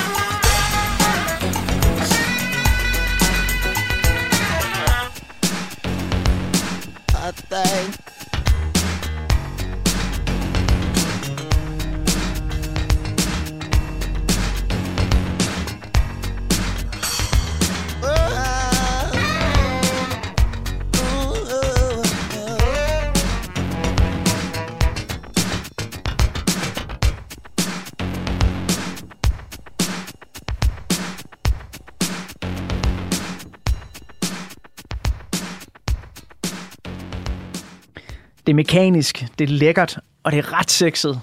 Hot Thing af Prince, selvfølgelig fra albumet Sign of the Times, et nummer, der ligger lige midt i albumet som nummer 8 ud af 16. Og Adam, øh, du hører det her album øh, første gang, da du sådan, ja, lige på vej ind i øh, teenageårene, og vi har snakket om sådan, at der er titelnummeret Sign of the Times, er en tekst, der virkelig er vedkommende for tiden. Han nævner AIDS og en hel masse af verdens problemer, og så har vi også snakket om at Starfish and Coffee, som var et andet nummer, du udvalgte, er sådan den her søde lille popmelodi. Og her der, der, der vælger du altså noget, og jeg ved jo ikke, om det er Adam 46 eller det er Adam 13 år, der vælger et ultra sexet nummer. Hvor, hvorfor skal vi høre det? Jamen, det er fordi, det er et nummer, jeg har genopdaget. Øh, som, som 13-årig tror jeg ikke, jeg havde et dybere forhold til de øh, frække øh, undertoner i den her, lige den her sang. Øh, Under det er overtoner. overtoner, ja. Det er sådan rimelig meget i, i dit ansigt. Ja. Øh, men det er jo så beskidt, det er jo så fedt. Altså, det er jo så uartigt og, og funky og sådan noget. Selv, altså nogle af produktionerne fra dengang, hvor man kan høre, at han selv har siddet og leget med en eller anden ny trommemaskine, der lige var kommet der i 80'erne. Ikke? Altså, du kan høre i dag, at mange af de producer, der ligger på hitlisterne, de har, har fat i de gamle maskiner igen. Der er, en, der er virkelig mange lydreferencer tilbage til dengang i dagens musik. Ikke? Måske lidt mere 90'erne, men alligevel den der sådan altså hvis du hører The Weeknd, altså måden synthesizeren er programmeret på, er jo helt, altså en til en øh, løftet fra, fra den tid, ikke?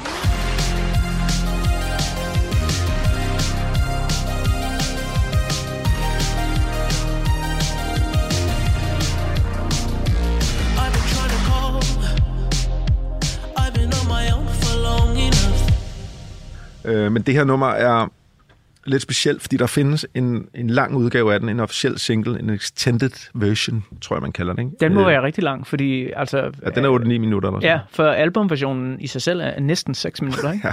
Ja. ja.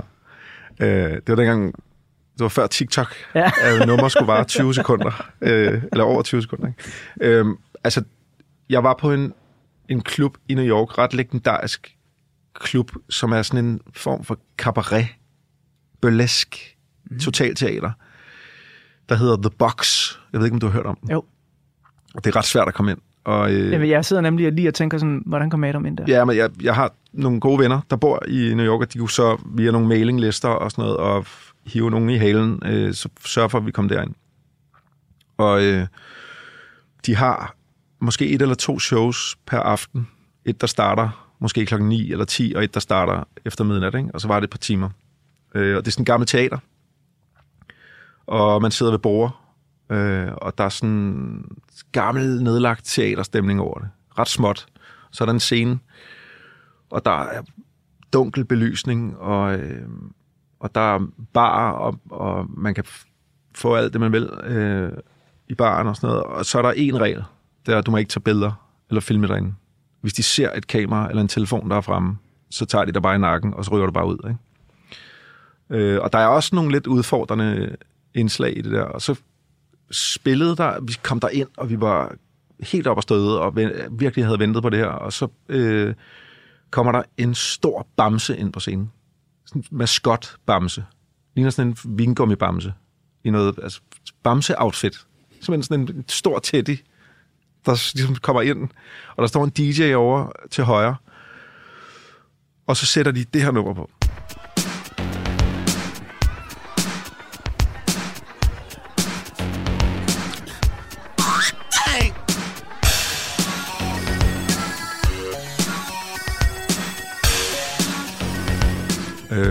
Den der bamse begynder bare at stå og sådan smådanse.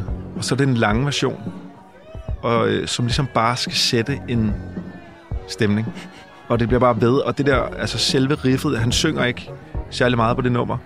Så det er bare mus- altså beatet, og den der... wow, wow, wow, wow, wow, Altså der bare bliver ved og ved og ved. Den der bamse står helt mærkeligt over i hjørnet, ikke?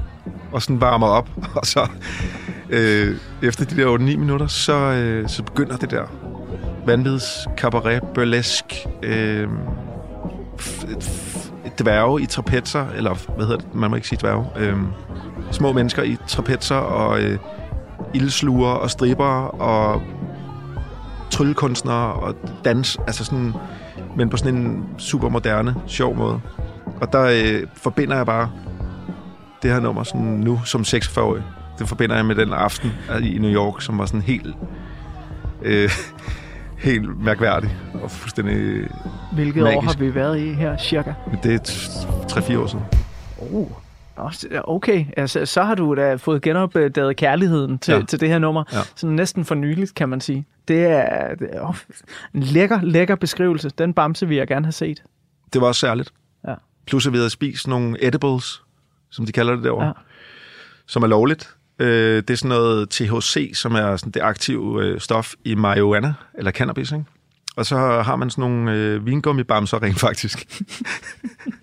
eller karameller, ja. øh, man kan spise, og så får man det sådan lidt hyggeligt i kroppen, ikke? Ja. Så måske var det det, der ligesom gik op i en højere enhed den aften. Nu øh, er jeg jo også nysgerrig på, selvom vi, vi snakker om dig, hvor du er i dit liv her i 2022, Adam. Øh, nu tegnede jeg et musikalsk portræt af 1987, hvor Ja, ja, Hot hold Thing og Sign of the Times udkommer. Jeg holdt det op et år, ikke? Ja. Altså, der, der er virkelig knald på. Øh, i, Vi hørte jo også Guns N' Roses til klassefesterne, da den kom. Gjorde det? Ja, ja, ja. Oh, vildt nok. Og Joshua Tree selvfølgelig også. Øh, jeg kan huske, ved du, hvornår Eurythmics kom? Ja, det har været omkring samtidig 86, mellem 86 og Måske 88. 86, ja. Det hørte vi også. Deres, øh, det der store Ja. gennembrudsalbum. Deres andet album, tror jeg, det var. Øh, ja, men det, altså, det er jo vildt, øh, at der kom det der bombardement af de der... øh, Men det tror jeg, mange år har, men, men når man lige sidder godt igennem, så, så bliver der godt nok produceret. Helt Nogle vildt, fede altså. ting. Og, og det, er, det er jo nogle ting, der, der den dag i dag øh, går over i verdenshistorien. Altså når, når, når bare jeg hører de første toner af Rick Astley's uh, Never Gonna Give You Ja. Up, ikke? Øh, hvor man bare tænker, okay, og, og også alt, hvad jeg har læst om Sign of the Times i en udsendelsen her, siger ligesom, jamen albummet, jo, det solgte fint for et Prince-album, men fordi der var så kæmpe stor albumkonkurrence i det år der, Ja. jamen så når det på ingen måde salgshøjder som for eksempel Purple Rain og sådan noget. Ikke? Nej. Fordi det, han er bare i konkurrence med nogle rigtig, rigtig store øh, ting. Ikke? Øhm, nu nævnte jeg den danske musik, og alle herhjemme gik øh, på det tidspunkt var på fornavn med Hanne, Sanne og Lis, og enhver pladselskabsdirektør og så dollartegn i øjnene, hvis han hørte de navne. var der musik fra Danmark, som du gik op i i det tidspunkt, eller var dine øjne sådan bare skarpt rettet mod det store USA? På det tidspunkt har jeg nok været mere øh, rettet øh, mod USA især. Ikke? Øh, men jeg kan huske, nogle år før øh, hørte jeg en del sneakers. Mens vi står, står op, ser ud, dagen er overstået. Eller min far havde nogle, en sneakersplade, og han havde faktisk øvelokale inde i St. Pederstræde lige over i samme øh, gamle nedlagte baggårdspakhus, som sneakers havde. Så jeg var nogle gange med derinde, og så kunne man høre nedunder, så øvede sneakers.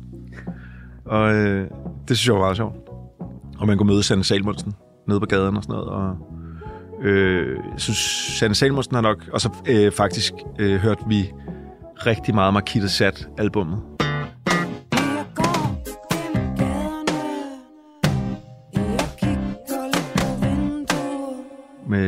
det var så Anne. Mm. Øh, Hanne, ikke så meget. Øhm, og jeg tror, holdningen var lidt hjemme hos os, øh, at meget af det der danske var for poleret. At der var ikke nok at komme efter, simpelthen.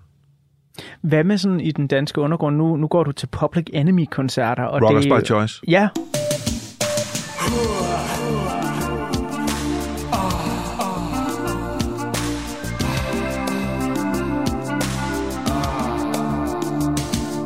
Jeg ser din silhuet foran mig Jeg kender dit navn, jeg kender dig Min kærlighed er stor, som du nok ser Der er ingen grænser, for jeg vil have mere det er jo i de her år, at dansk Ja. hiphop også begynder at røre Ja. på sig med MC Ejner. Ejner og Rockers by Choice. og Sådan noget. Ejner og det- Rockers, ja, ja, ja. Ja. Fuld, fuld på. Altså, øh, især Rockers øh, fik jeg sådan et særligt forhold til.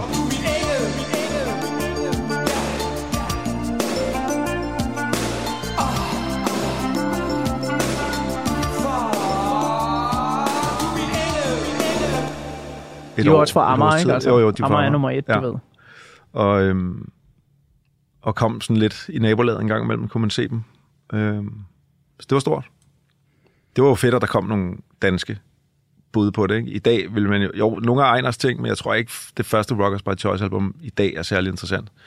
Øh, men, men man forbinder det jo med den tid selvfølgelig. Ikke? Men øh, Chief One har jo klaret det glimrende siden, men det er jo... Og Ejner, ja, altså, har klaret den han har klaret den. Ja. Lad os bare konstatere det. Lige præcis. Jeg øh, teasede jo lidt for øh, tidligere, at øh, jeg har et spørgsmål, der går igen her i Portrætalbum, fordi alle har meget forskellige svar på det. Men livet består jo nogle gange af dels planlagte ting, hvor vi har lagt skinnerne ud på forhånd til det tog, der skal køre, og andre gange, så kommer der sådan nogle små ting, hvor man bare kan sige, hold da kæft, der lavede jeg et eller andet, altså tog et U-turn, eller lavede et eller andet skørt og vildt. Jeg kalder det frigjorte øjeblikke, og det behøver sikkert være sådan nogle kæmpe livsomvæltende ting. Det kan det også godt være. Men for mig er det sådan for eksempel... Øhm, jeg har boet to år i Indien, 2. og 3. G. Og der finder man hurtigt ud af, når man rejser med tog, i hvert fald i 90'erne i Indien, jeg boede der fra 98 til 2000, at øh, det sgu sådan rimelig øh, frit med øh, ja, både sædepladser og billetkontroller og så videre. Øh, og så er der også det her med, at fordi det jo er så dalens varmt, så er der flere af de her tog, der hverken er vinduer eller døre i, simpelthen. Øh, det, det er der ikke lige de store sikkerhedsbehov for. Nej. Så jeg fandt ud af, at øh, i sådan et tog der, der trods alt kørte rimelig hurtigt, øh, der kunne jeg sidde og dingle med benene øh, ud af en dør. øh, og så tænker man, det, det lyder da dejligt frigjort. Øh, det var det også, men det næste, der skete, var, var endnu, endnu mere skørt. Øh, fordi jeg mærker, som jeg sidder der og øh, kører med toget, øh, det er helt op fra nord af, helt ned til syd, en tur, der tager, jeg tror, det tog 42 timer eller sådan noget.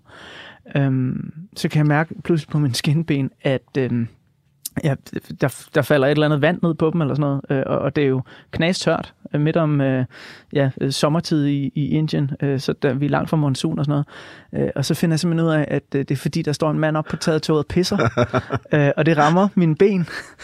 Øh, og øh, heldigvis, så er jeg jo ung og, og let på virkelig, ikke? Øh, så i stedet for at blive skide sur, så er jeg bare sådan, hey, hvordan fanden er du kommet derop? Ja. det vil jeg også. Ja. Øh, og så får jeg simpelthen, øh, ja, på en eller anden måde, næste gang toget stopper, øh, mulighed for, at de her mænd, de hopper ned, og giver man hestesko op på taget af toget. Så der sidder jeg på vej fra Nordindien ned til Sydindien, ned til Goa-regionen, øh, op på taget af et tog, og øh, ryger en lille rumcigar. Øh, Er det rigtigt? I en alder af 19 år. Ja, okay. Og føler bare, det her, ja, nu er jeg med mig langt væk fra det sydfynske øhav. Ja. Øh, det var ikke noget, jeg drømte om det her, men det skete bare. Mm. Og det Mm. var, ja, jeg havde det bare så rart og så frigjort, og så, ja, fuck det hele. Ikke? Ja. Hvad er Ej, hvor et, skønt. Øh, ja, det er skønt, ikke? Øh, Hvad er et frigjort øjeblik i dit liv? Altså, jeg ved jo, der kan jo være tusinder af dem, ikke? Du har lige beskrevet, at du var på The Box. Det kan også være et frigjort Ja, ja, øjeblik. Men øhm, hvad er et frigjort øjeblik i Adam Dubo Hals liv?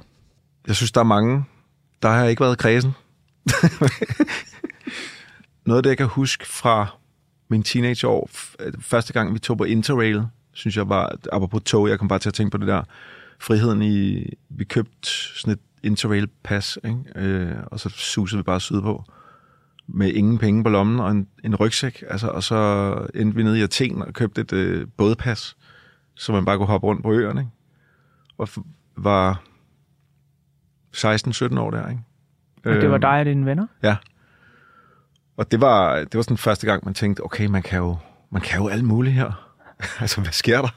Det er jo, altså, livet og verden er jo ret fænomenal, ikke? Hvis man tør ligesom at, og ikke at planlægge det for meget. Havde I planlagt, at de skulle til Athen, eller var, var det Ja, sådan, det tror jeg, vi vidste, at der, der skulle vi ned og ende ned. Ikke? Vi startede med at blive smidt af af toget i Italien, kan jeg huske, fordi der kom sådan en konduktør, der ville have ekstra penge. Han sagde, det der interrail-pas gælder ikke her. Så sagde vi, nå, jamen, det kostede lige nogle liger, ekstra liger, ikke? Så sagde vi, det får du ikke. Jamen, så må I stå af på næste station. Så måtte vi overnatte i Pescara. Og så kan jeg huske, vi tog... Øh, vi skulle med... Vi, så kører man ned til Brindisi i Syditalien, og så går der en færge, der varer sådan noget 15 timer over til øh, Patras, tror jeg den hedder, i Grækenland, ikke? Og den var fyldt med backpacker, den der færge der. Fuldstændig ramponeret, gammel skrotbunke, ikke? Og der var ikke nogen steder, vi kunne ligge og sove, og vi tog vores flasker ud, vi havde købt, ikke? eller havde med, og begyndte at drikke os fulde. Og så på et tidspunkt skulle vi jo finde et sted at sove, og der var bare ikke nogen klasser. Og så er der en af drengene, der siger sådan, hey, jeg har et sted herop, Der ligger ikke nogen. Okay, perfekt, så løb vi derop, og nogle jerntrapper, og fandt sådan, der var sådan en lille plateau op et eller andet sted, ikke? det var bælmørkt, og vi var fulde og sådan noget. Så lagde vi os der, og så vågnede vi næste morgen ved, at øh, vi så havde lagt os. Der var en grund til, der er ikke nogen, der var ikke nogen, der lå derop. Det var, at øh, det var oppe ved skovstenene. Der var alt soden fra skovstenene samlet sig. Så vi var fuldstændig dækket af sådan noget øh, færgeskorstens aske. Og det var, det var kommet ind i vores soveposer, hvor altså alt, vi lignede sådan nogle totalt forhudlede kulminebørn, ikke? da vi stod af færgen der i Grækenland i 60 graders varme. Og så havde vi ligesom tre uger, hvor vi bare væltede rundt og lignede sådan nogle komplet... De der, kan du huske de der malerier af sådan nogle cigøjnerbørn, der mm. græder? Mm. Sådan så vi ud i tre uger. det var helt forfærdeligt, men vi havde det fuldstændig perfekt. Ikke? Senere faktisk er der, der er en, jeg ved ikke, om der er tid til det, men apropos New York, vi havde jo nogle venner, som så der i slut, gode venner, som tog til USA for at, at prøve lykken derovre. De så blevet der. Og i, det var efter J-dag 98, der er vi tre drenge, der ender om morgenen, efter at have været i byen og med noget morgenfest, og sidder og keder os, og så ringer vi øh, til nogle rejsebureauer og laver nærmest telefonvis, men begynder bare at bestille billetter. Og vi har ender med at få tre billetter til Lissabon, tre billetter til London og tre billetter til New York. Og så er der, øh, lige pludselig går det op for os, vi har ikke nogen penge. Vi er jo fuldstændig flade. Altså, vi er broke. Og så en af drengene der, Simon, han siger, jeg har, jeg har fået et job fra 1. januar, og jeg har fået en ansættelseskontrakt. Banken åbner halv 10, så hvis vi bare holder os vågne til halv 10, så kan jeg løbe ned med den her kontrakt i hånden og låne nogle penge. Og så kan det være, at vi kan komme afsted, ikke? Og vi sådan lidt, ja, okay. Og den blev halv 10, og vi stod dernede i regnvejr. Det var fredag, folk var bare på arbejde. Og mig og Rune, det er den tredje øh, gut, der vi står over i sådan en indgang over for den der øh, bank nede på strøget. Og sådan, vi overgår det ikke. Det, please, lad det være at blive til noget der. Og så kommer Simon ud med armene over hovedet, ikke? Og så trækker han sådan en rulle tusind lapper frem og siger, dreng, vi skal over til Kilroy Travels, der ligger lige her om hjørnet. Så gik vi derover, og så køber han bare de der tre billetter til New York. Og vi havde øh, to og en halv time til at nå ud i Kastrup. Og, øh, og så ender vi derude, uden altså, noget som helst. Jeg skal have lavet et nødpas, fordi jeg ikke kunne finde mit pas. Og øh, vi ender så på den der flyver. Helt, altså spontant. Og jeg vågner på et tidspunkt helt knæstør i munden, helt rundt på gulvet. Altså fuldstændig konfus. Og så kigger jeg rundt, og så øh, er jeg i en flyvemaskine. Og den første, jeg ser, der sidder lige skråt over for mig, det er Eddie Skoller. jeg tænker, hvad sker der? Hvad, hvad, hvad, hvad foregår der? Jeg kommer til mig selv, og jeg finder drengene, der ligger sådan rundt. De har fundet sådan noget, hvor der er lige to pladser, og hvad, hvad, hvad, hvad, hvad, hvad, sker der? Hvad? Og, sådan, så er vi sådan lidt, fuck, vi sidder på en flyver på vej til New York. Og, og så tog vi derover og bankede på hos øh, en af vores venner, der boede der. Han var sådan lidt, hvad? Hvad laver I? Jamen, øh, vi, nu er vi her. Og så endte vi med at være der en uge. Og skulle ringe hjem til vores kærester og vores arbejdspladser og sige, øh, jeg kommer ikke i dag. Jeg kommer til at tage sådan en Jeg, New York jeg med skulle komme Kilroy Travels. at, ja. Det var ret fedt. Det var sådan en, wow, okay, vi har talt om det mange gange, det der med, bare kunne det ikke være fedt at skride for det hele, ikke? Men det er sådan en, jeg tænker tilbage på med sådan en ret stor kærlighed og glæde.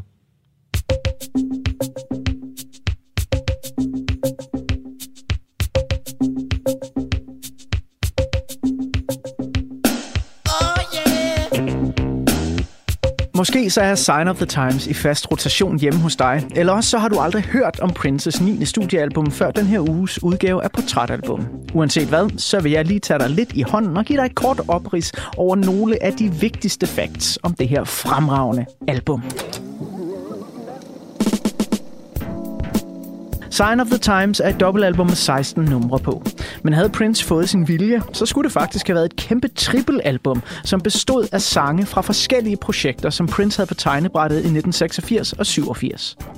Så hvis man vil forstå helheden af Sign of the Times, så skal man læse op på historien om Princes gruppe The Revolution, som han opløste forud for udgivelsen af Sign of the Times, og man skal undersøge alt om albumprojekterne Dream Factory, Camille og kæmpeværket Crystal Ball. Men helt kort fortalt, så er det sangmateriale fra de her albumprojekter, der efter en armlægning med Princes pladeselskab ender med at udgøre det mesterværk, som vi alle i dag kender som Sign of the Times.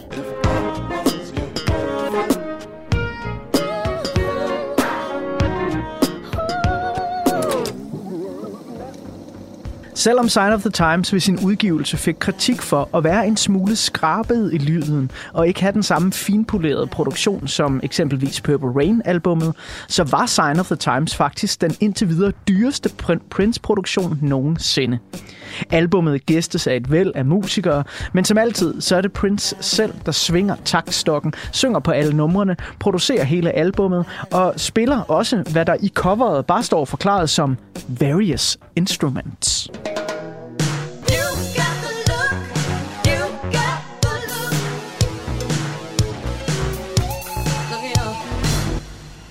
Som det ofte er tilfældet med langtidsholdbare albums i musikhistorien, så bliver Sign of the Times ros til skyerne af anmelderne, alt imens pladekøberne viser lidt mindre interesse. I udgivelsesugen der bliver Sign of the Times faktisk det dårligst sælgende Prince-album i 80'erne. Det hører dog også med til historien, at 1987 som sagt er et uhyre stærkt år for store albums. Så konkurrencen er skarpt, når feltet blandt andet tæller Michael Jacksons Bad, Madonnas Who's That Girl, Whitney Houstons album nummer 2, George Michaels solo debutalbum og U2's The Joshua Tree. Sign of the Times fik dog salgs revanche, da Prince døde i 2016. Her blev det nemlig et af de albums, som gik igen på salgslisten Billboard 200.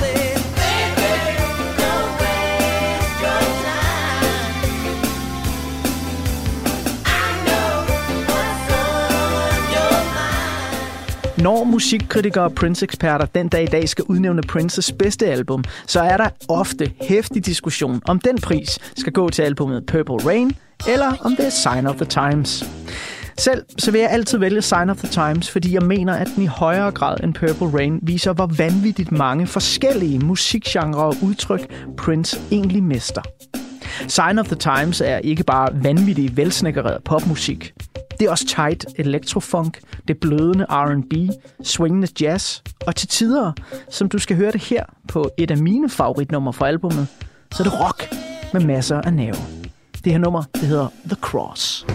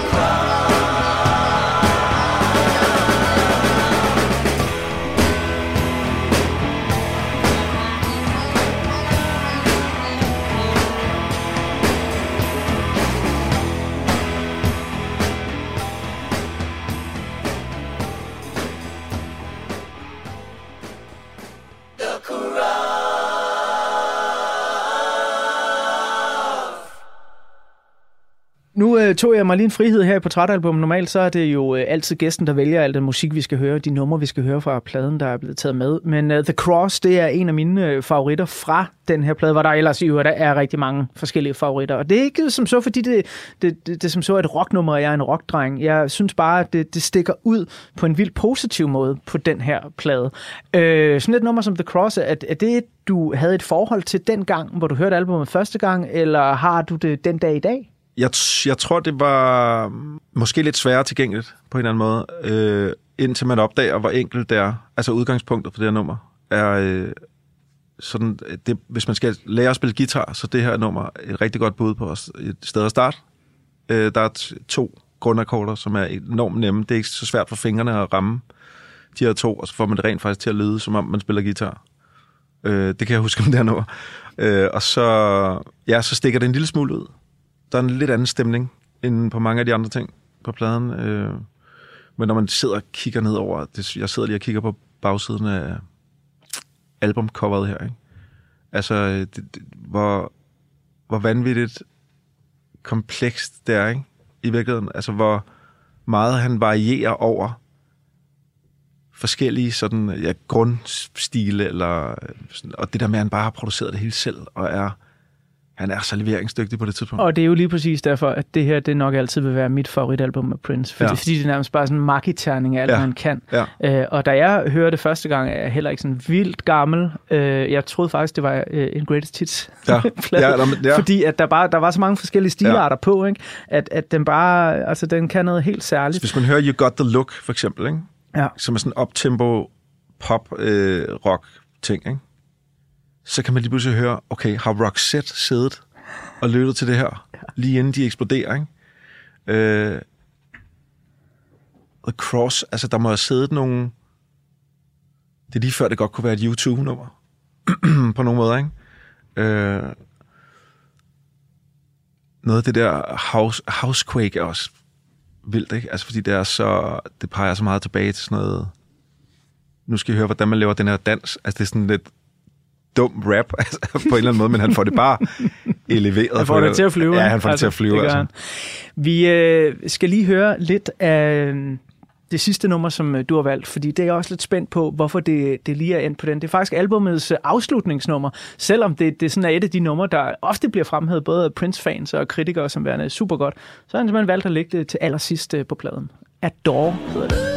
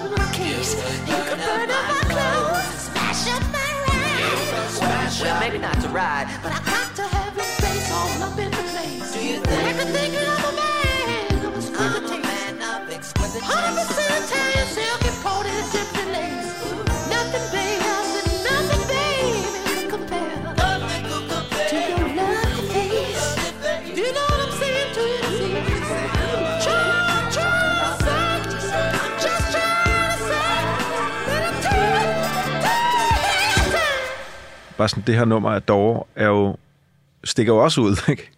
På en eller anden måde.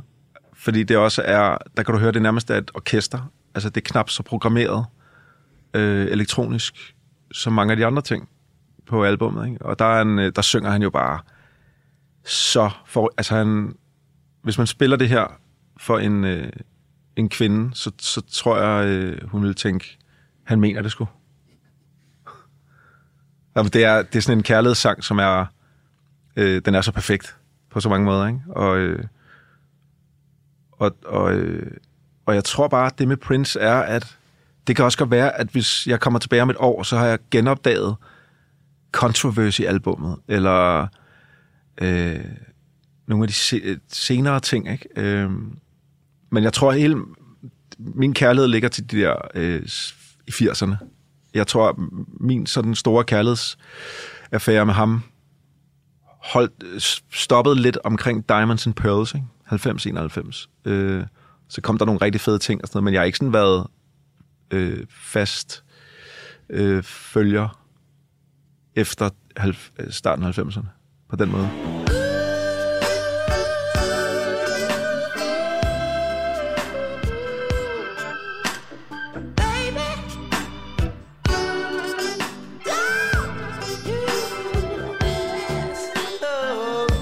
Adam, vi skal til at runde af Ja. og sige uh, tusind mange gange tak, fordi du kom. Jeg synes, vi har fået tegnet et rigtig godt portræt af dig, uh, både som teenager og som uh, voksen mand, der uh, ligger et sted i livet i, i svinget, lige nu i, i livets sving, uh, hvor du har det rigtig godt. Ja, heldigvis. Øhm, Ja. ja. Det har du Og, også, øh, Jo, jeg har det sindssygt godt. Jeg er glad. Øh, Jeg får lov til at nørde musik, ja. hvor jeg ikke selv skal bestemme, hvad der skal trykkes play på. Ja. Det er en stor gave efter 10 år i uh, public service, hvor jeg altid har skulle bestemme det hele selv. Er det, Øh. er det også dit øh, sådan alt i alt yndlingsalbum med Prince? Ja, Sign of the Times. Ja. Absolut. Ja, okay. Det er det. Jeg faldt i, øh, dengang han lavede soundtrack til Tim Burtons Batman-film. Ja. Men det handlede mere om Batman, end det handlede om Prince. Ja. Og så blev det sådan en, om, hvad har han ellers lavet ham her? Ja. Øh, og så begyndte man at gå på, på strandhugst i det. Så det her album, det, jeg er sindssygt glad for, at øh, du øh, ville være med til at nørde det med mig Nå, det er godt. igen. Det er også, jeg har også fået nogle nye ting nu. Shut up already. Damn. Tell me who in this house know about the quake. I mean, really? Really? If you know how to rock, say yeah. Yeah. If you know how to party, say oh yeah. Oh yeah. But if you ain't hip to the rare house quake, already. Damn. earthquake. Everybody jump up and down. Earthquake. Oh, there's a brand new groove going round. In your funky town. And the kick drum is the fault. You gotta rock this mother Uh. Der er faktisk en, hvis vi har tid, jeg skal nok prøve at gøre den kort, ikke? Anekdote i den her, der ikke kan lade være. Jeg må ikke sige, hvem det er. Men et stort dansk 80'er-navn med et par rigtig store hits. De havde bestilt tid i et studie engang i København og skulle indspille deres plade. Og øh, de får en opringning fra studiemanageren om, kan I rykke det til dagen efter, fordi Prince er i byen. Og han har bestilt det her studie, der må ikke være nogen. Der er alle mulige regler, øh, men er det okay, fordi vi vil skulle gerne lægge lokaler til Prince. Han ligesom, så han havde spillet en koncert, tog ind i det der studie øh, med nogle duftlys, og så var bare ham og en eller anden fotomodel, ikke? som skulle sidde og, og nyde ham. Og øh, han øh, jammer, og reglen var, at alt skulle slettes, alt, alle keyboards, trommemaskiner, der måtte ikke være noget bagefter, det skulle bare renses og nulstilles. Ikke? Så da det her danske orkester kommer ind dagen efter, så øh, er der en trommemaskine, der øh, er programmeret med et beat på, som han, Prince, har lavet, og de havde glemt, altså studiefolkene havde glemt at slette det. Så der er sådan en grundskitse til et beat, Prince havde programmeret om natten. Det tager de så og øh, sampler på deres næste plade, uden at sige det til nogen. Så Prince, han spiller trommer på et stort dansk orkesters øh, musik, uden at nogen ved det. Nu ved I det. Tak for i dag. Hej hej. You